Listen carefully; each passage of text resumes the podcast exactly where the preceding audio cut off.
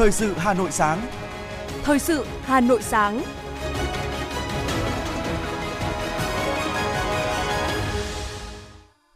Kính chào quý vị và các bạn. Mời quý vị và các bạn theo dõi chương trình Thời sự sáng nay, thứ Tư ngày 1 tháng 3 năm 2023. Chương trình có những nội dung chính sau đây.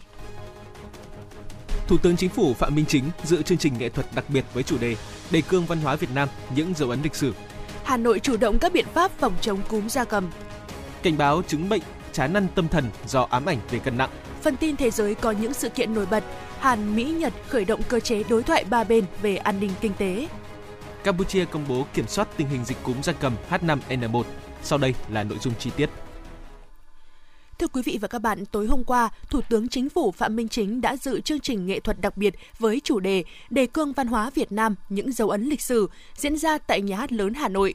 Phát biểu chào mừng tại chương trình, Thủ tướng Chính phủ Phạm Minh Chính cho rằng văn hóa luôn là một dòng chảy liên tục, không ngừng nghỉ qua những thăng trầm lịch sử của mỗi dân tộc, mỗi quốc gia và cả nhân loại. Văn hóa là hồn cốt của mỗi dân tộc, là những giá trị vật chất, tinh thần mà dân tộc đó sáng tạo ra trong lịch sử. Theo Thủ tướng, để vừa phát huy những giá trị tốt đẹp của dân tộc, vừa tiếp thu tinh hoa văn hóa nhân loại, tạo động lực phát triển kinh tế xã hội, đảm bảo vững chắc quốc phòng an ninh, chúng ta cần chung sức đồng lòng với quyết tâm cao, nỗ lực lớn, triển khai quyết liệt hiệu quả các nhiệm vụ, giải pháp đã đề ra. Cũng theo Thủ tướng, cần nâng cao hơn nữa nhận thức và hành động để văn hóa thực sự thẩm thấu sâu sắc vào mọi lĩnh vực của đời sống xã hội, tăng cường huy động, phát huy tối đa hiệu quả các nguồn lực nhà nước và xã hội để phát triển toàn diện văn hóa, để văn hóa, con người thực sự là sức mạnh nội sinh của dân tộc, tiếp tục đổi mới toàn diện nội dung và phương thức lãnh đạo của Đảng, nâng cao hiệu lực hiệu quả quản lý của nhà nước về văn hóa, đầu tư thích đáng cả nguồn lực con người, vật chất cho phát triển văn hóa theo chiều sâu, nhanh, bền vững, tập trung nghiên cứu, xác định và triển khai xây dựng hệ giá trị quốc gia, hệ giá trị văn hóa và chuẩn mực con người gắn với giữ gìn, phát triển hệ giá trị gia đình Việt Nam trong thời kỳ mới. Chiều hôm qua, tiếp Tổng Giám đốc Tài chính Toàn cầu Tập đoàn Samsung Electronics Park Hak-kyu, Chủ tịch Quốc hội Vương Đình Huệ khẳng định, Quốc hội và Chính phủ Việt Nam luôn quan tâm cải thiện môi trường đầu tư kinh doanh, tăng cường năng lực cạnh tranh và tạo mọi điều kiện thuận lợi nhất cho các nhà đầu tư hoạt động lâu dài, thuận lợi. Chủ tịch Quốc hội Vương Đình Huệ hoan nghênh Tổng Giám đốc Tài chính Toàn cầu của Tập đoàn Samsung Park Hak-kyu sang thăm Việt Nam, đánh giá cao sự đóng góp quan trọng của Samsung Việt Nam đối với Tập đoàn Samsung cũng như với nền kinh tế Việt Nam. Chủ tịch Quốc hội nêu rõ, từ trước đến nay, Quốc hội, Chính phủ Việt Nam luôn quan tâm bảo vệ lợi ích hợp pháp, chính đáng của các nhà đầu tư cả trong nước và nước ngoài, nhất là nhà đầu tư chiến lược. Những khó khăn, vướng mắc của Samsung khi đầu tư tại Việt Nam vừa qua đều được quan tâm, tháo gỡ. Đánh giá cao việc Samsung đã tích cực hoạt động, mở rộng đầu tư tại Việt Nam, quan tâm phát triển các đối tác công nghệ hỗ trợ trong hệ sinh thái, hoàn thành xây dựng trung tâm nghiên cứu và phát triển tại Hà Nội đúng tiến độ. Chủ tịch Quốc hội cũng đề nghị Samsung tiếp tục quan tâm đầu tư nghiên cứu, phát triển công nghệ bán dẫn tại Việt Nam. Tại cuộc tiếp, hai bên cũng trao đổi một số vấn đề liên quan đến việc áp dụng thuế suất tối thiểu toàn cầu của Tổ chức Hợp tác và Phát triển Kinh tế. Phát biểu chỉ đạo tại hội nghị nghiên cứu học tập quán triệt tuyên truyền nội dung cuốn sách, kiên quyết kiên trì đấu tranh phòng chống tham nhũng tiêu cực, góp phần xây dựng Đảng và Nhà nước ta ngày càng trong sạch vững mạnh của Tổng Bí thư Nguyễn Phú Trọng, Bí thư Đảng ủy khối các cơ quan trung ương Nguyễn Văn Thể cho biết, từ khi cuốn sách được ra mắt bạn đọc, đến nay Đảng ủy khối bắt đầu triển khai quán triệt nội dung cuốn sách đến 78.000 đảng viên của toàn khối. Theo ông Nguyễn Văn Thể, điều mong muốn của Đảng, Nhà nước là các cán bộ, đảng viên khi tiếp cận với cuốn sách, chứng kiến cuộc đấu tranh phòng chống tham nhũng tiêu cực thời gian qua, phải suy nghĩ cần làm gì, đổi mới những gì, ứng xử ra sao để xứng đáng là một cán bộ, đảng viên như kỳ vọng của Tổng Bí thư. Cuốn sách thể hiện tinh thần xuyên suốt trong cả cuộc đời của Tổng Bí thư Nguyễn Phú Trọng từ khi đứng vào hàng ngũ của Đảng, trở thành cán bộ và hiện nay là người đứng đầu Đảng ta. Ông luôn trăn trở với vấn nạn giặc nội xâm, tham nhũng tiêu cực, nguy cơ đe dọa sự tồn vong của Đảng, Nhà nước. Ông Nguyễn Văn Thể cũng đề nghị các đảng viên trong Đảng ủy khối nghiên cứu để hiểu sâu sắc, từ đó rút ra bài học cho mình. Phó Thủ tướng Chính phủ Trần Hồng Hà đã ký công điện của Thủ tướng Chính phủ chấn chỉnh thực hiện quy định liên quan đến bỏ sổ hộ khẩu, sổ tạm trú giấy. Công điện nêu rõ, Thủ tướng Chính phủ yêu cầu Bộ trưởng các bộ, Thủ trưởng cơ quan ngang bộ, Chủ tịch Ủy ban Nhân dân các tỉnh, thành phố trực thuộc Trung ương thực hiện nghiêm luật cư trú, Nghị định số 104/2022 của Chính phủ và tổ chức triển khai chỉ thị số 05 ngày 23 tháng 2 năm 2023 của Thủ tướng Chính phủ về việc tiếp tục đẩy mạnh triển khai đề án 06 tại các bộ, ngành, địa phương năm 2023 và những năm tiếp theo, quán triệt đến tất cả các sở, ban, ngành, ủy ban nhân dân cấp huyện, cấp xã và bộ phận một cửa các cấp về việc không yêu cầu người dân xuất trình sổ hộ khẩu, sổ tạm trú giấy khi thực hiện tiếp nhận, giải quyết thủ tục hành chính, dịch vụ công trực tuyến, tăng cường rà soát, kiểm tra và xử lý nghiêm cán bộ, công chức, viên chức vi phạm các quy định nêu trên theo thẩm quyền,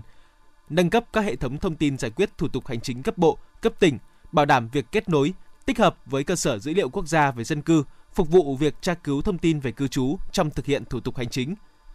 Kịp thời tổng hợp các khó khăn, vướng mắc trong quá trình khai thác dữ liệu từ cơ sở dữ liệu quốc gia về dân cư và nguyên nhân, giải pháp khắc phục, gửi Văn phòng Chính phủ và Bộ Công an để tổng hợp báo cáo Thủ tướng Chính phủ xem xét, chấn chỉnh và xử lý. Đoàn công tác Liên đoàn Lao động thành phố Hà Nội do đồng chí Phạm Quang Thanh, Chủ tịch Liên đoàn Lao động thành phố Hà Nội làm trưởng đoàn đã có buổi làm việc về công tác chỉ đạo tổ chức Đại hội Công đoàn các cấp tiến tới Đại hội Công đoàn huyện Thạch Thất nhiệm kỳ 2023-2028. Tại buổi làm việc, đoàn công tác Liên đoàn Lao động thành phố cùng lãnh đạo huyện ủy, Liên đoàn Lao động huyện Thạch Thất đã thẳng thắn trao đổi những thuận lợi cũng như khó khăn, vướng mắc, đề ra các giải pháp khắc phục những khó khăn trong quá trình tổ chức đại hội, hội nghị ở một số công đoàn cơ sở chưa được tạo điều kiện đúng mức cho tổ chức đại hội, hay công đoàn khối sản xuất kinh doanh thuộc Liên đoàn Lao động huyện quản lý có quy mô nhỏ, tư nhân gia đình nên công tác lãnh đạo chỉ đạo còn gặp nhiều khó khăn. Kết luận tại buổi làm việc, đồng chí Phạm Quang Thanh đề nghị Thường trực huyện ủy Thạch Thất có những hỗ trợ lực lượng cùng Liên đoàn Lao động huyện tập trung sát sao đẩy mạnh, đẩy nhanh tiến độ tổ chức Đại hội Công đoàn cơ sở, phân công các đồng chí trong Ban Thường vụ Liên đoàn Lao động huyện dự chỉ đạo đại hội, hội nghị công đoàn cơ sở để kịp thời xử lý những vướng mắc. Năm 2022, Hội đồng nhân dân thành phố Hà Nội và các quận, huyện, thị xã trên địa bàn thành phố Hà Nội đã tổ chức 136 kỳ họp, quyết định các nhiệm vụ theo thẩm quyền, ban hành 889 nghị quyết quan trọng, kịp thời, có tác động sâu rộng đến công tác chỉ đạo, triển khai thực hiện những nhiệm vụ phát triển kinh tế, xã hội của thủ đô. Bước sang năm 2023 với tinh thần nhìn thẳng vào sự thật, xem xét kỹ các vấn đề một cách khách quan, khoa học, Hội đồng nhân dân thành phố Hà Nội sẽ tiếp tục nỗ lực đưa nghị quyết vào cuộc sống.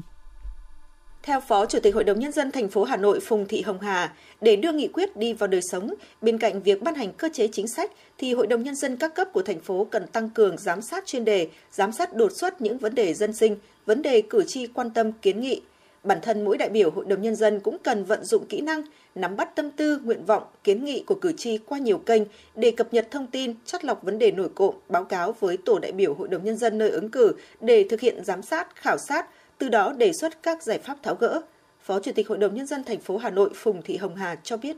Để thực hiện tốt các chủ trương, định hướng, mục tiêu, chỉ tiêu của nghị quyết Đại hội 13 của Đảng, nghị quyết Đại hội 17 của Đảng bộ thành phố và các chương trình công tác của Thành ủy,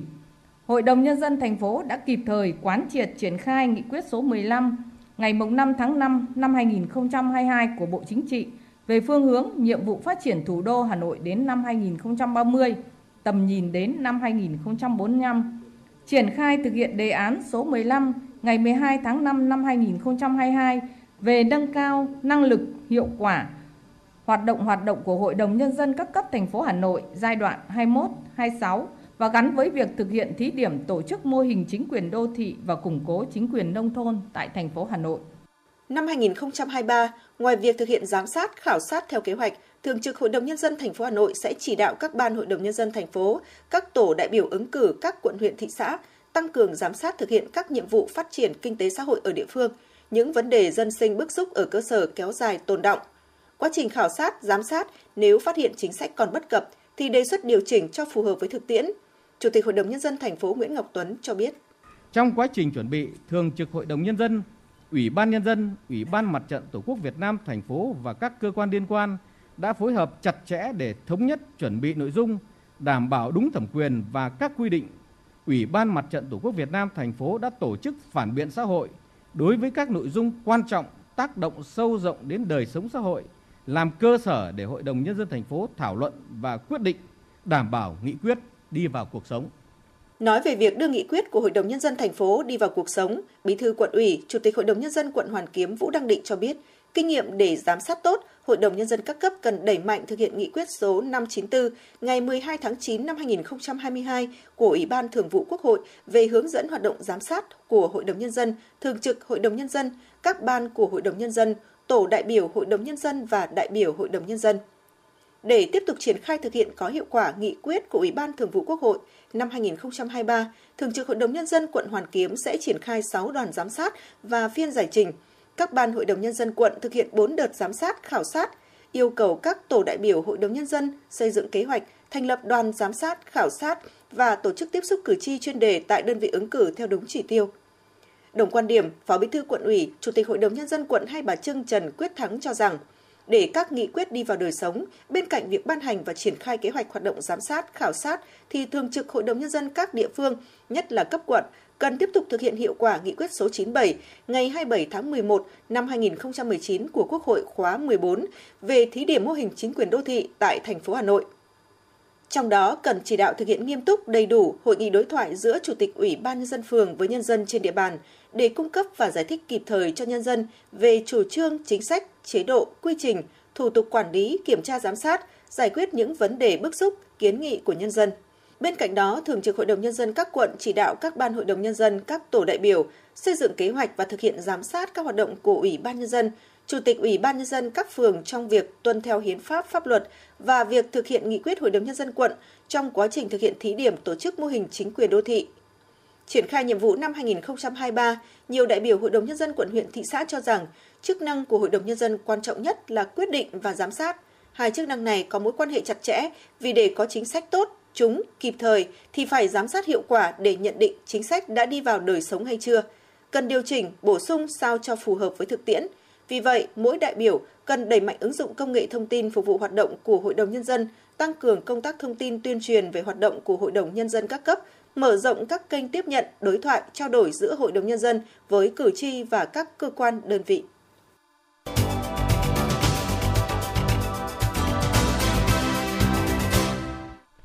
Chương trình thời sự xin được tiếp nối với một số thông tin kinh tế.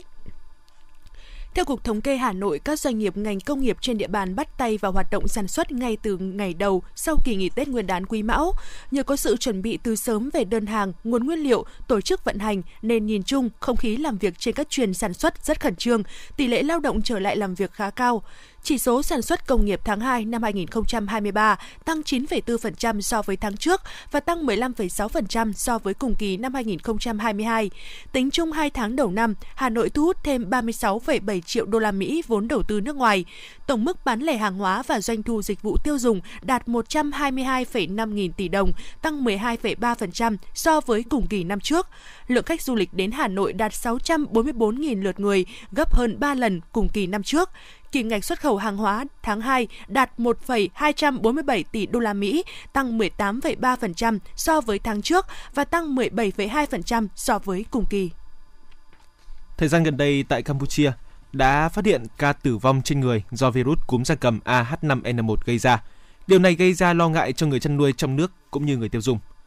Theo ông Nguyễn Đình Đảng, Phó Chi cục trưởng Chi cục Chăn nuôi và Thú y Hà Nội, Hà Nội là địa phương có tổng đàn gia cầm lớn với khoảng 38,5 triệu con.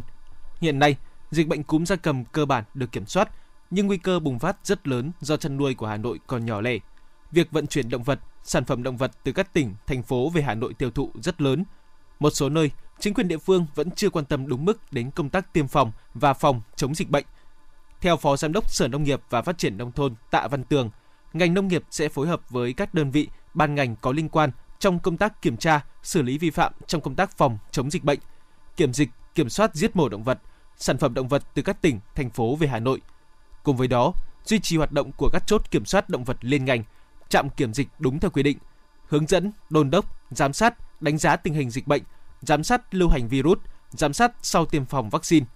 Mặt khác, tuyên truyền các giải pháp phòng chống dịch bệnh cúm gia cầm trên các phương tiện truyền thông để người chăn nuôi biết và có biện pháp phòng chống theo quy định.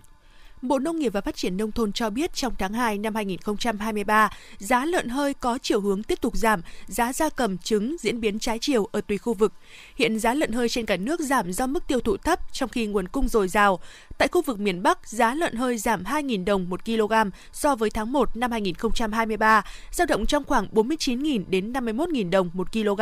Trong khi đó, tại các vùng miền, giá thu mua gà tại trại trong tháng 2 năm 2023 biến động trái chiều. Cụ thể, giá gà thịt lông màu ngắn ngày ở cả 3 miền Bắc Trung Nam giảm 8.000 đồng 1 kg so với tháng 1 năm 2023, xuống mức từ 33.000 đến 34.000 đồng 1 kg.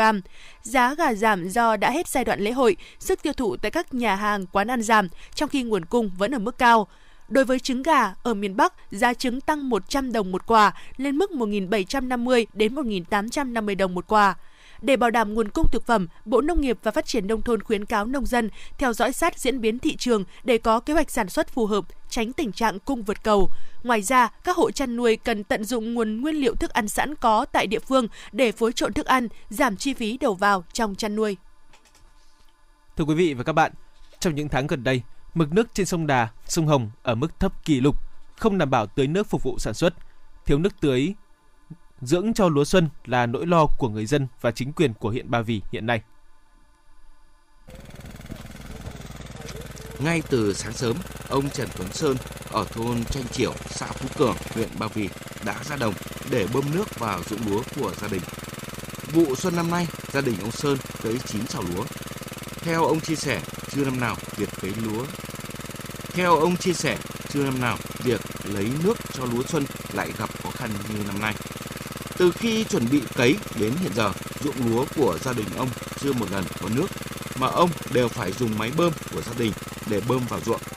Tuy nhiên, việc bơm nước cũng không hề dễ dàng, bởi lượng nước ở mương luôn ở mức thấp, có lúc cạn chưa đáy, ông Sơn chia sẻ. Tôi cấy là bơm 10 lần rồi. Hôm nay bơm nha, mai ngày kia lại hết. Đến mấy ngày mới được, tức là ruộng nước, 2-3 ngày mới được ruộng nước đấy. Mình canh nhau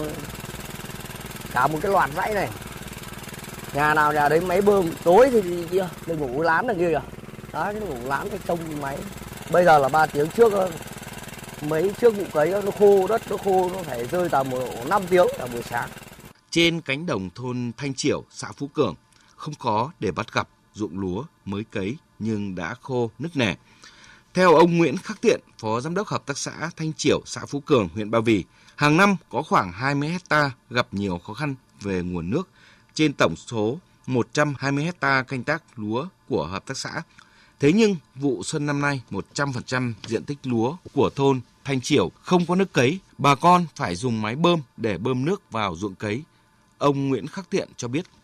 Mà bơm thì là bằng bơm cái máy xăng với máy dầu nhỏ và chi phí rất cao. Nếu như nhà nào có máy bơm thì sẽ mua dầu xăng vào thì mất mấy chục nghìn một sào là bơm cấy. Nhưng mà nếu nhà nào phải thuê thì bình quân từ 150.000, có nhà vùng cao xa là phải bơm đến 200.000 trên một sào. Đấy, rất khó khăn, mà từ giờ đây là chúng ta mới cấy xong cái vụ xuân là tương đối là khép kín diện tích. Thế nhưng mà còn cái dưỡng lúa cho sau này, nếu như cái lượng nước Trung Hà vẫn không có mà phải dùng đến cái nước ở suối 2 thì mức nước nó thấp mà chúng tôi lại phải bơm tưới. Nếu từ giờ đến lúc lúa trỗ làm đồng mà vẫn cứ tiếp tục cạn như thế này thì chúng tôi phải bơm bình quân là khoảng mỗi một ruộng là phải bơm từ 3 đến 4 đợt nữa. Trong những tháng gần đây, mực nước trên sông Đà, sông Hồng ở mức thấp kỷ lục, không đảm bảo tưới nước phục vụ sản xuất. Vụ xuân năm 2023 qua hai đợt xả nước, đợt 1 và đợt 2, mực nước tại trạm bơm Trung Hà thời điểm cao nhất đạt dương 5,83 m, chưa bằng cao trình đáy cống trạm bơm dương 6,0 m và cách mực nước trạm bơm có thể hoạt động dương 1,17 m. Do vậy, trạm bơm Trung Hà hiện nay không thể vận hành phục vụ sản xuất vụ xuân năm 2023. Toàn bộ diện tích gieo trồng do trạm bơm Trung Hà phụ trách tưới gần 3.300 hectare lúa và hoa màu hiện đang phải điều tiết nước từ suối 2 để phục vụ sản xuất, dẫn đến thời gian tưới nước kéo dài, mực nước trong kênh thấp, phải bơm tát nhiều. Ông Nguyễn Xuân Hiệu, Chủ tịch Ủy ban Nhân dân xã Phú Cường, huyện Ba Vì cho biết. Hiện nay thì cái diện tích hơn 230 hectare với sự cố gắng của nhân dân thì hiện nay là cơ bản là cấy xong, thế nhưng mà hiện nay là còn rất là khô hạn. Đấy, nếu như mà cái thời tiết hiện nay là đấy thì cánh đồng là toàn hoàn là không có nước. Nếu như mà không thời tiết cứ như thế này mà không có mưa thì có khả năng cái vụ xuân năm nay thì sẽ nguy cơ mất mùa rất là cao. Hiện nguy cơ thiếu nước tưới dưỡng cho vụ xuân tại một số xã nằm cuối tuyến kênh thuộc trạm bơm Trung Hà như Phú Cường, Tản Hồng, Đồng Thái, Cổ Đô, huyện Ba Vì đang hiện hữu. Việc không đảm bảo tưới dưỡng vụ lúa xuân gây ảnh hưởng lớn đến kết quả sản xuất, ảnh hưởng đến tình hình phát triển kinh tế xã hội, thu nhập và đời sống của người dân trên địa bàn. Ông Hứa Bá Trình, Phó trưởng phòng Kinh tế huyện Ba Vì cho biết. Trạm bơm Trung Hà là không thể hoạt động và toàn cái nước của cái 2.500 hecta lúa do trạm bơm Trung Hà phụ trách thì phải đưa nước từ phía 2 về để phục vụ. Do vậy là cái việc mà đưa nước thì rất là khó khăn, và hơn nữa là hiện nay theo tính toán của công ty thủy lợi Sông Tích thì đối với việc đưa nước của phía 2 để phục vụ cho toàn bộ cái diện tích của Trung Hà thì nếu trong thời gian tới mà không có những cái giải pháp và không có nguồn nước bổ sung thì sẽ thiếu khoảng độ 11.600.000 mét khối nước để đảm bảo cái phục vụ sản xuất vụ xuân. Ủy ban Nhân dân huyện Ba Vì kiến nghị thành phố cho lắp đặt khẩn cấp trạm bơm tại cửa lấy nước trạm bơm Trung Hà, tiếp nguồn nước cho trạm bơm chính Trung Hà, vận hành, chủ động phục vụ sản xuất vụ xuân 2023 và các năm tiếp theo. Cùng với đó, chỉ đạo các đơn vị có liên quan kiểm tra, có giải pháp tháo gỡ, hỗ trợ kinh phí lắp đặt các trạm bơm dã chiến, cánh phai trên các tuyến kênh để đảm bảo nước tưới cho vùng tưới do trạm bơm Trung Hà phụ trách.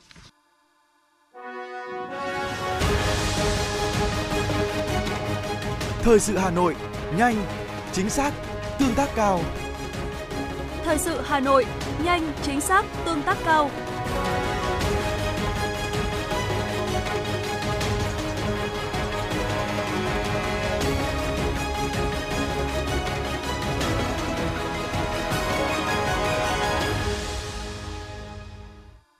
Thưa quý vị, Cục Cảnh sát Giao thông Bộ Công an thông tin, đội tuần tra kiểm soát giao thông đường bộ cao tốc số 4, phòng hướng dẫn tuần tra kiểm soát giao thông đường bộ đã truy tìm và xác định được tài xế điều khiển ô tô con chạy ngược chiều trên cao tốc Hà Nội - Thái Nguyên vào chiều ngày 26 tháng 2. Trước đó, trên mạng xã hội lan truyền đoạn video chiếc ô tô biển kiểm soát 20A28027 chạy ngược chiều trên cao tốc Hà Nội - Thái Nguyên, bất chấp nguy hiểm cho người và phương tiện lưu thông trên đoạn tuyến này, đồng thời gây bức xúc trong dư luận về ý thức của tài xế. Cơ quan công an xác định tài xế điều khiển ô tô biển kiểm soát 20A280XX vi phạm là DVC, sinh năm 1968 ở huyện Võ Nhai, tỉnh Thái Nguyên. Tại trụ sở công an, sau khi được xem lại video hình ảnh, tài xế DVC giải thích vào chiều ngày 26 tháng 2 đã lái chiếc xe đi ngược chiều trên cao tốc Hà Nội-Thái Nguyên để vào lối rẽ Thịnh Đán, tỉnh Thái Nguyên. Cục Cảnh sát Giao thông đã tiến hành lập biên bản với hành vi vi phạm này của lái xe DVC. Tương ứng với mức vi phạm trên, tài xế C bị phạt tiền 17 triệu đồng, tước giấy phép lái xe 6 tháng và tạm giữ phương tiện 7 ngày. Thanh tra Sở Giao thông Vận tải Hà Nội cho biết, trong 2 tháng đầu năm 2023 đã lập biên bản vi phạm hành chính đối với gần 2.000 trường hợp, phạt tiền hơn 6,6 tỷ đồng, tạm giữ 13 phương tiện, tước quyền sử dụng giấy phép lái xe có thời hạn đối với 213 trường hợp. Trong đó, trong lĩnh vực vận tải hành khách, 2 tháng qua, Thanh tra Sở Giao thông Vận tải đã lập biên bản vi phạm hành chính 761 trường hợp, tạm giữ 6 phương tiện, tước quyền sử dụng giấy phép lái xe có thời hạn đối với 114 trường hợp. Trong lĩnh vực vận tải hàng hóa, đã có 758 trường hợp bị lập biên bản xử phạt vi phạm hành chính, tương đương số tiền xử phạt hơn 3,6 tỷ đồng, tạm giữ 3 phương tiện, tước quyền sử dụng giấy phép lái xe có thời hạn đối với 99 trường hợp. Cũng theo Thanh tra Sở Giao thông Vận tải, riêng với xe vi phạm quá khổ, quá tải trong 2 tháng đầu năm, lực lượng này đã lập biên bản xử phạt vi phạm hành chính 202 trường hợp, tạm giữ 2 phương tiện, tước quyền sử dụng giấy phép lái xe có thời hạn đối với 75 trường hợp. Tại buổi truyền thông với chủ đề Chán ăn tâm thần, nguyên nhân và hệ lụy diễn ra chiều ngày 28 tháng 2, các chuyên gia của Viện Sức khỏe Tâm thần Bệnh viện Bạch Mai chia sẻ, hiện nay nỗi lo sợ đến mức ám ảnh về cân nặng là tâm lý chung của không ít người. Tuy nhiên, tình trạng này kéo dài theo thời gian sẽ tạo nên chứng chán ăn tâm thần. Nguy hiểm hơn, người mắc hội chứng này còn có nguy cơ bị các rối loạn sức khỏe tâm thần, thậm chí tử vong đột ngột. Theo bác sĩ Vũ Xuân Tùng, Viện Sức khỏe Tâm thần Bệnh viện Bạch Mai, chán ăn tâm thần là rối loạn ăn uống do hạn chế năng lượng nạp vào so với nhu cầu. Bệnh nhân sẽ có cảm giác sợ hãi về việc tăng cân, thậm chí không thể nhận ra mức độ nghiêm trọng khi trọng lượng cơ thể giảm thấp đáng kể. Ngoài các biến chứng về thể chất, những người mắc chứng chán ăn thường mắc các rối loạn sức khỏe tâm thần khác, bao gồm trầm cảm, lo âu và các rối loạn cảm xúc khác, rối loạn giấc ngủ, rối loạn nhân cách, rối loạn ám ảnh cưỡng chế, lạm dụng rượu và chất gây nghiện, hành vi tự hủy hoại, ý tưởng và hành vi tự sát. Các bác sĩ khuyến cáo với người bệnh là thanh thiếu niên, những người rối loạn tâm thần khởi phát của chứng chán ăn tâm thần có thể gây ảnh hưởng nghiêm trọng đến việc hình thành nhân cách trong tương lai. Chính vì vậy, người bệnh cần được đến khám và điều trị tại đúng chuyên khoa tâm thần để tìm ra nguyên nhân gây bệnh và đạt được hiệu quả điều trị cao nhất.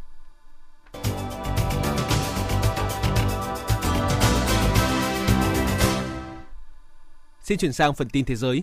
Hàn Quốc, Mỹ và Nhật Bản đã tổ chức phiên họp đầu tiên trong khuôn khổ đối thoại ba bên về an ninh kinh tế mới được thành lập tại Honolulu. Đại diện ba nước đã thảo luận về hợp tác trong các công nghệ cốt lõi và mới nổi như công nghệ sinh học, lượng tử, không gian, ổn định chuỗi cung ứng chất bán dẫn, pin, khoáng sản quan trọng và một số vấn đề khác. Người phát ngôn chính phủ Afghanistan, ông Jabi Hulad Mujahid cho biết các lực lượng Taliban đã tiêu diệt Qari Fateh, một chỉ huy hàng đầu của tổ chức khủng bố nhà nước Hồi giáo IS tự xưng, kẻ bị cáo buộc lên kế hoạch tấn công các cơ quan ngoại giao ở thủ đô của Afghanistan. Ông Mujahid cho biết Fateh trực tiếp chỉ đạo các hoạt động gần đây ở Kabul, bao gồm hoạt động nhằm vào các cơ quan ngoại giao, nhà thờ Hồi giáo và các mục tiêu khác.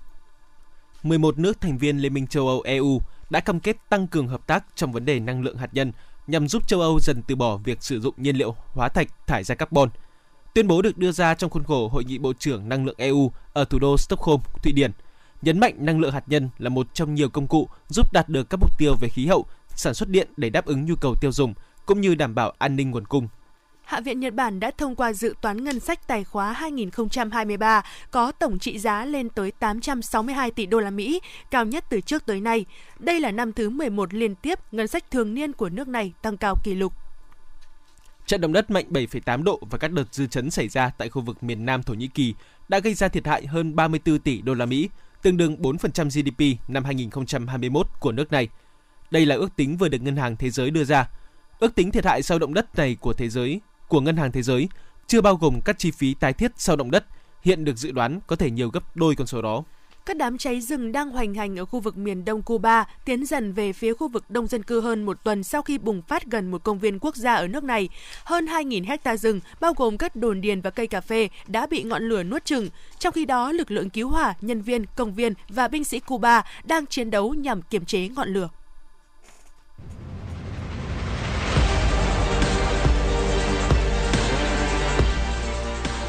Bản tin thể thao.